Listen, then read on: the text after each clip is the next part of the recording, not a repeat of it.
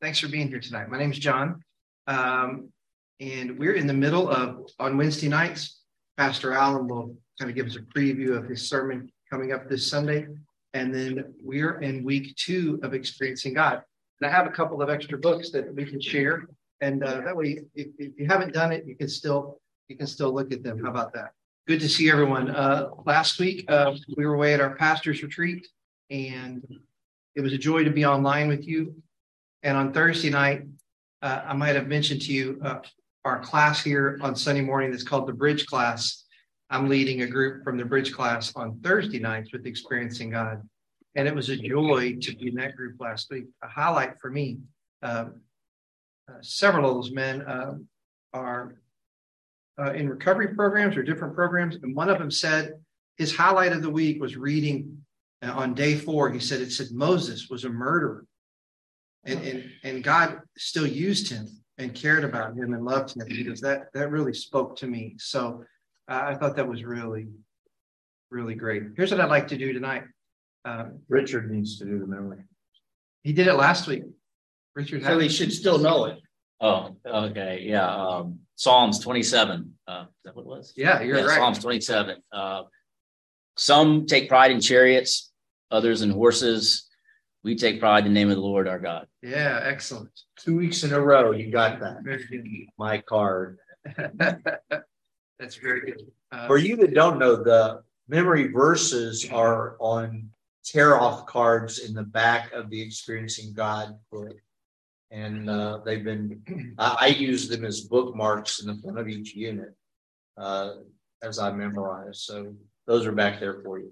Also, in the back, there is a tear-off bookmark on the second to last page, and in the back there is also a code that you can go on a website and watch video lessons for not each day, but every unit will have a lesson. So those are available to everybody with your book. This unit here started off talking about God-centered for self-centered living. And I'm sure that's something that nobody has a problem with, right? We all constantly live God-centered lives and don't worry about anything. As you look through this week, I would like to start before I maybe bring in some specific questions I would like to hear from you all. What is something that stood out for you during the week? What was a highlight that you had?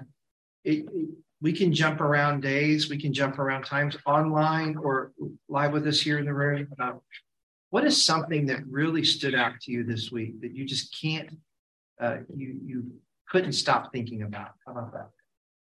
There were just 2 huge ones. I'll share one, which was we get the word of God, but it gets lost in transit somewhere. He's developing our character, but we're so looking for the quick thing and that significant thing that we're not letting him develop our character and getting us to a place where we're ready. And so we forget all about it. Yeah. Yeah. And that was important, because that was encouraging, because I can see what he's doing in developing my character and getting me ready for whatever. But we still wish it would hurry along, right? Absolutely. Yeah, It went on for 10 years. Yeah. But those are the 3 examples that he gives, 10 to 15 years or 25 in one case. Yeah. Right. Yeah, just like Steve did, if a highlight for you as you share it with us, if you could let us know, like, this is why it was special to me. It's not just a statement that I'm going to make, but it was special to me. Steve, Allen, and I were talking today about different things. I can take you back to the when I was in Springfield, Illinois. Kelly was in the back seat. Kelly was young and probably in a car seat at this point. And I can remember sitting at a stoplight and wrestling with what God was doing in my life. God, what do you have for us? You know, and he spoke very clear to me that you have great friends here, you have this, but I have something more for you. And I can remember that. And I started crying sitting there, hoping that Kelly didn't see me, asking why I was crying. And I just assumed, okay, I finally surrendered and gave it to God. And so next week we'll have a job and be gone, you know, 6 years later, you know, it was just, and I wondered in that time what he was doing something in my life. There were some things I still needed to learn. There were some attitudes that I needed to adjust. And I think in that time I was surrendering to him, but also just watching that play out. I wrote on page 33 of my book. I know that all the books are different. And I've done this 3 or 4 times. But I really like, maybe this is new, maybe I just hadn't seen it before, but on page 33, almost in the middle of the page, there's this statement: self-centeredness is a subtle trap because it makes sense from a human perspective. When you think about this culture of narcissism that we live in, where every entertainer is about look at me, every politician is look at me. You know, we've made beauty into an idol to worship. There are no ends to the products that are supposed to help us be more of this or less of that. And it all makes sense from a human perspective. Be the best version of yourself. Richard. Oh, I'm sorry. I didn't mean to. No. I heard this in a group the other day, and I feel like I've heard it. Maybe a lot of y'all have heard it before, but it was like the way it was said. It was like a lot of times what blocks me from God is, you know, I find myself looking at God through a lens that the world sees things, and instead of you know the way the world perceives things, I'm looking at God through that lens. And, you know, it blocks the way you really see it, the way he wants you to see it. Yeah. Somebody said once that there's a distinct difference between us being made in God's image and God being made in our image. And it's subtle. It really is. The world tells us, you know, God is your therapist. God is your cosmic buddy. He's there to help you out. And I forget that God is God. And he is holy and he is sovereign. And I can't understand everything. Self-centeredness is a subtle trap because it makes so much sense. That the Old Testament makes sense, right? If you sin, you're cursed. If you are righteous, you're blessed. And that's not God's economy at all. You know, he demonstrates his love to us in the while we're still sinners. Christ died. Yeah. Okay. No, you're good. And Richard, I think learning to view things from God's perspective, you know, instead of just like the world perspective, like that lens of the world. How does God want us to see this? That's a constant. I don't want to call it a struggle, but it's a constant just. I don't know another word besides struggle sounds so negative like that, but we just constantly are looking, God, what do you have in this? Let me see this from your eyes. Let me see this, how you see it. Let me see this situation. You know, I want a job. I need to pay, you know, God, help me see this from your perspective. And I'm like, what are you teaching me in this? What does it look like?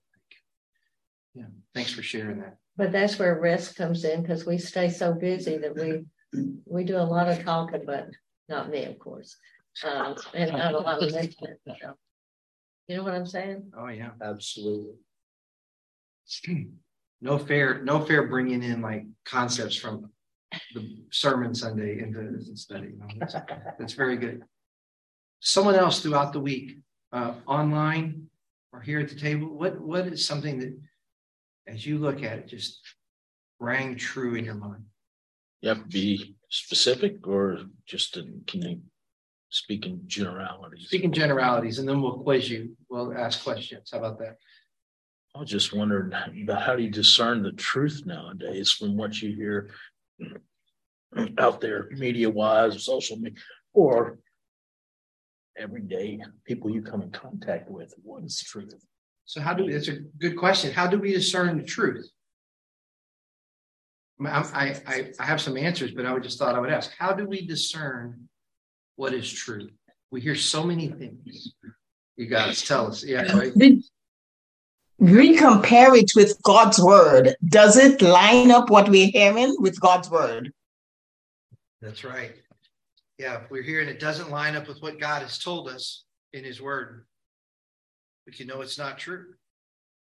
That means that we have to study his word. We have to know what it says so that when we hear something that's contrary to that, we know that it's not true. Now, there's so many things. I don't know the Bible like you know the Bible, or Alan knows the Bible. I mean, I've been studying the Bible a long time, and I still don't know everything that's scripture-wise. And I've never read the Bible from cover to cover. Right. But he speaks to us. The Holy Spirit speaks to us as we hear something. And if there's that, I grew up calling it like a check in your spirit. Sometimes you hear something and you're like, wait a minute, is that right? Is that true? Then that forces me to look at it a different way, think about it, compare it to God's word, and then match it up. And if it's not what God's word says, then we can know it's not true. On page 45 for me was something that I thought was funny that I don't think I've ever thought of before, but I knew to be true. My meaningful statement or scripture from that day was, how many burning bushes did God use besides the one with Moses?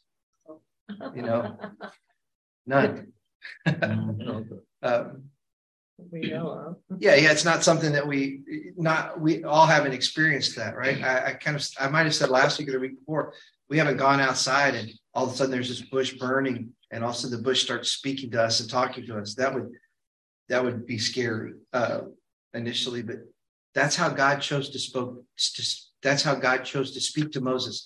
How does he choose to speak to us? And then my rewording of that statement, I put, Lord, help me not look for signs, but to continue a relationship with you where I clearly recognize your voice. That there are those times, Skip said, how do we know the truth? I want to continue to develop my relationship with God in such a way that when I hear him speak, I know he's speaking to me. And then what does he want me to do in response? Dive deep into the relationship with him and listen. And when you talk about him speaking, I thought one of the most convicting statements I've heard in a long time was in this chapter where it says, if you are having trouble hearing God speak to you, you are, quote, in trouble at the very heart of your Christian experience. Right, right. Yeah. If you're having trouble discerning and hearing from God, maybe we're too busy. Maybe we need to rest. Maybe we need to focus. Maybe we need to dive into his word and his truth and let him just continue to speak to us so that we can clearly hear his voice. I don't know if I told you, if I did, you'll hear the story again, but I called from a Bible study that encouraged us to reach out to people from our past that were instrumental in helping us learn about Christ. My 6th, 7th, and 8th grade, we had middle school in Kentucky where I was. My choir teacher in those years was just instrumental in my life in so many ways. And so I called her, and this was probably 10 or 11 years ago. So I'm 54. So it's a couple of years ago since I was in 6th, 7th, and 8th grade. And I found her number, got a hold of her on the phone. And she said, my goodness, John, your voice hasn't changed since the 8th grade. That was the last thing I wanted to hear, right? I thought my voice is not more manly than it was in the 8th grade. But she heard my voice and she recognized it. She knew that voice and she knew it was me. When my dad calls, I hear his voice. I recognize his voice. When God speaks to me, I want to make sure I'm diving in that relationship where I clearly hear from him. A question that I thought was fun, and I debated on as you go, turn to page 37 in your books. The top of that page, question number 5. How close do you think your country is to God's judgment? Check 1. Would anybody like to tell us what they checked? Well, I checked off number 4. I believe we're already experiencing a disciplinary judgment like that described in Isaiah 5, 1-7. And it was really tough to choose between that and the one before and the one after. I mean, it absolutely. Like, so it wasn't hard to not like God's not going to bring judgment or God, it's a long way off. You didn't think either of those things. So. No. Yeah. So then what evidence can you give to support your answer there, Gary? Oh man, I didn't know there was going to be a test.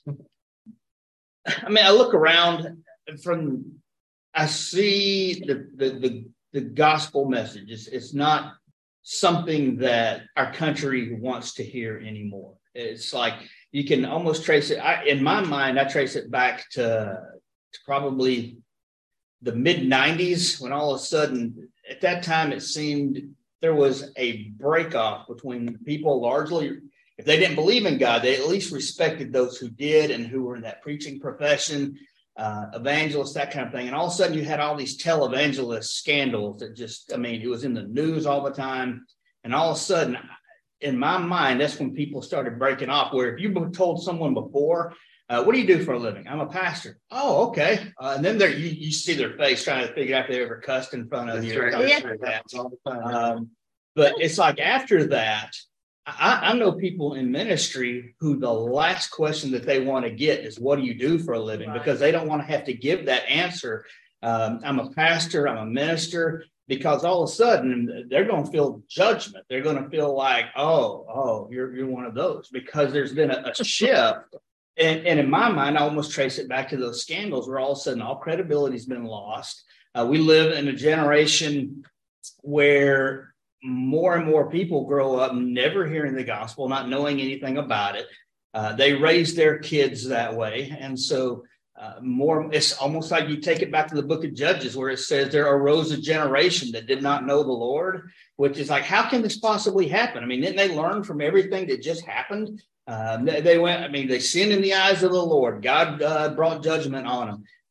God raised up a deliverer after they repented. And the next thing you know, they're doing the whole thing all over again. Well, that's what's going on with our society today. It's just like there arose a generation who didn't know the Lord. And more, it's becoming harder to even see, well, how are they going to know? I mean, it's a challenge.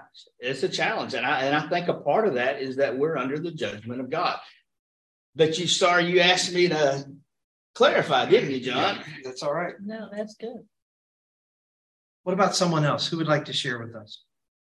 I couldn't understand why God waited so long. He's waiting so long. But I still think the judgment is a long ways off. Okay. So you think it's a long way off? I do.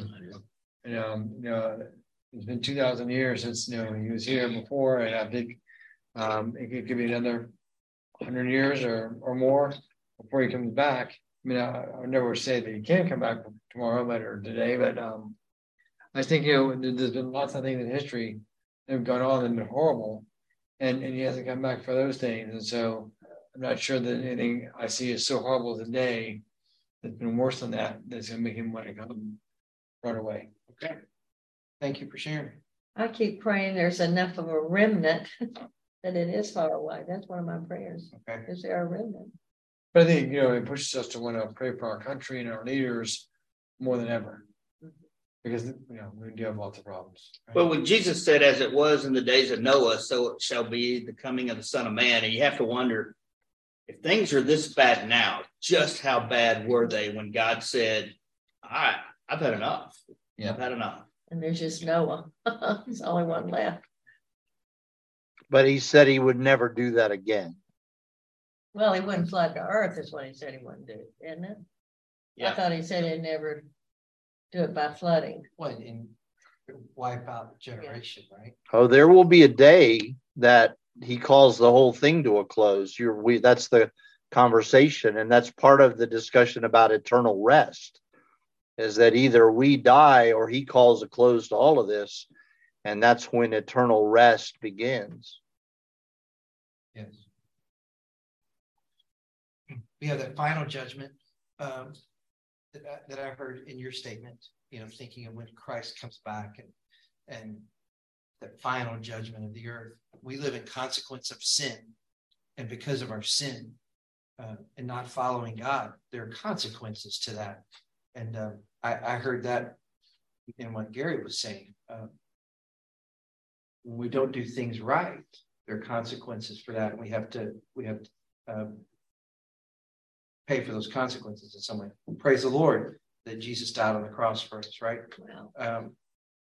That took all the sin and died for us.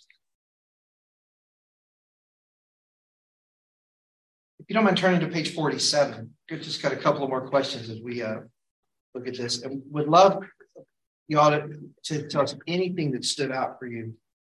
At the bottom of page 47, this is after having our character that matches our assignment.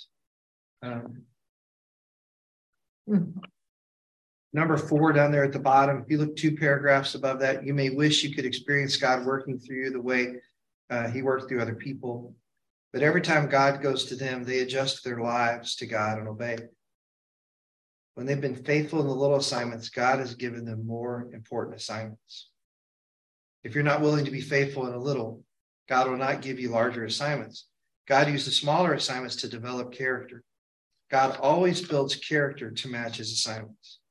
If God has a great task for you, he will expand your character to match that assignment. What a promise. Yeah. So then number A, letter A down there.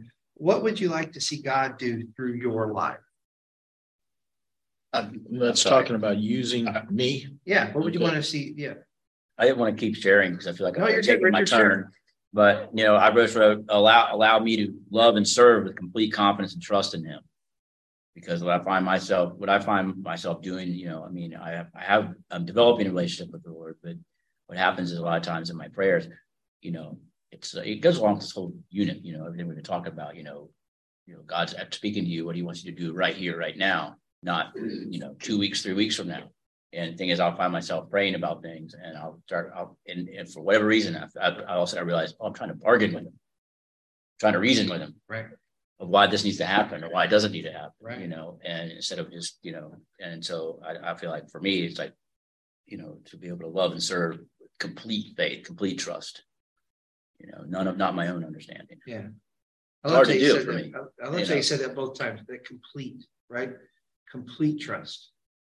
Complete knowledge. I want to serve him completely, not just a little dab here. This is going to kind of push me on, but I want to develop that relationship to completely trust him and follow him. Yeah, that's great. Thank you. Someone else, what do you want to see God do through your life? I'm thinking that at this age, probably to the point that there's not a lot left. That may not make sense.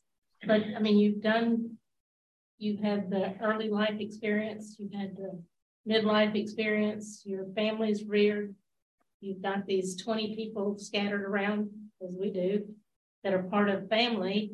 So you're hoping that at this point in life, perhaps you have come to a point where you, not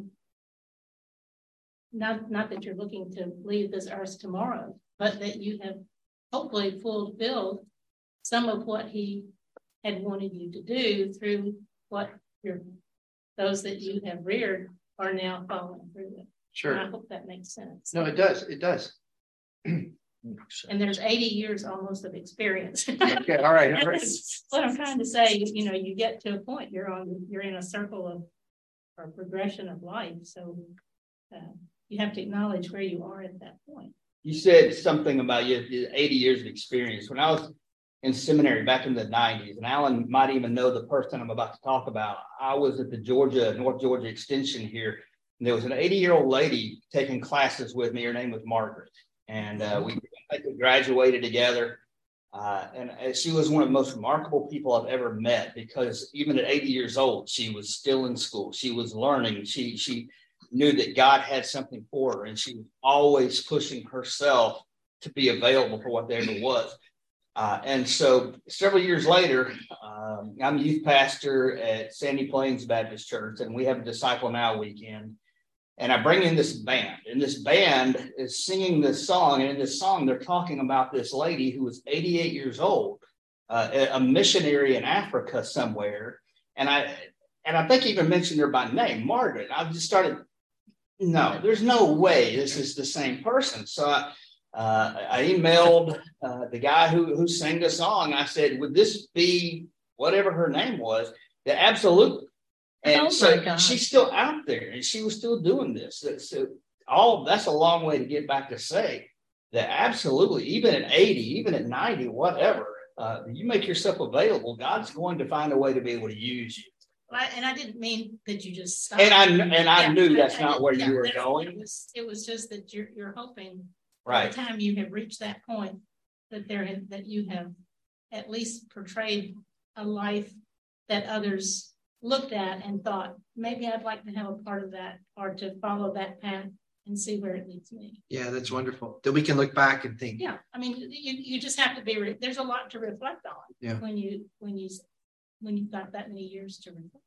Sure, that's nice. Thank you. My struggle is getting caught up in the busyness of life and the things that have to be done. And my prayer is, Lord, am I doing today? Am I using myself in the way you want me to? Or all this stuff I'm dealing with that I think I have to deal with, maybe I don't. It's a hard balance, isn't it? It is. And that daily, just, God, what do you want me to do today? Yeah.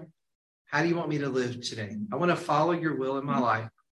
I really want to know 7 days from now, 7 years from now. But if I just know what he wants me to do today, and I live in that, then that does make things easier. We think it would be easier if I knew 7 days from now, but just help me know what to do today. And then tomorrow, help me know what to do tomorrow. And then Friday, help me know what to do Friday. As we just follow God step by step. I just end with this just brief story tonight. It's seven. I realize it's seven.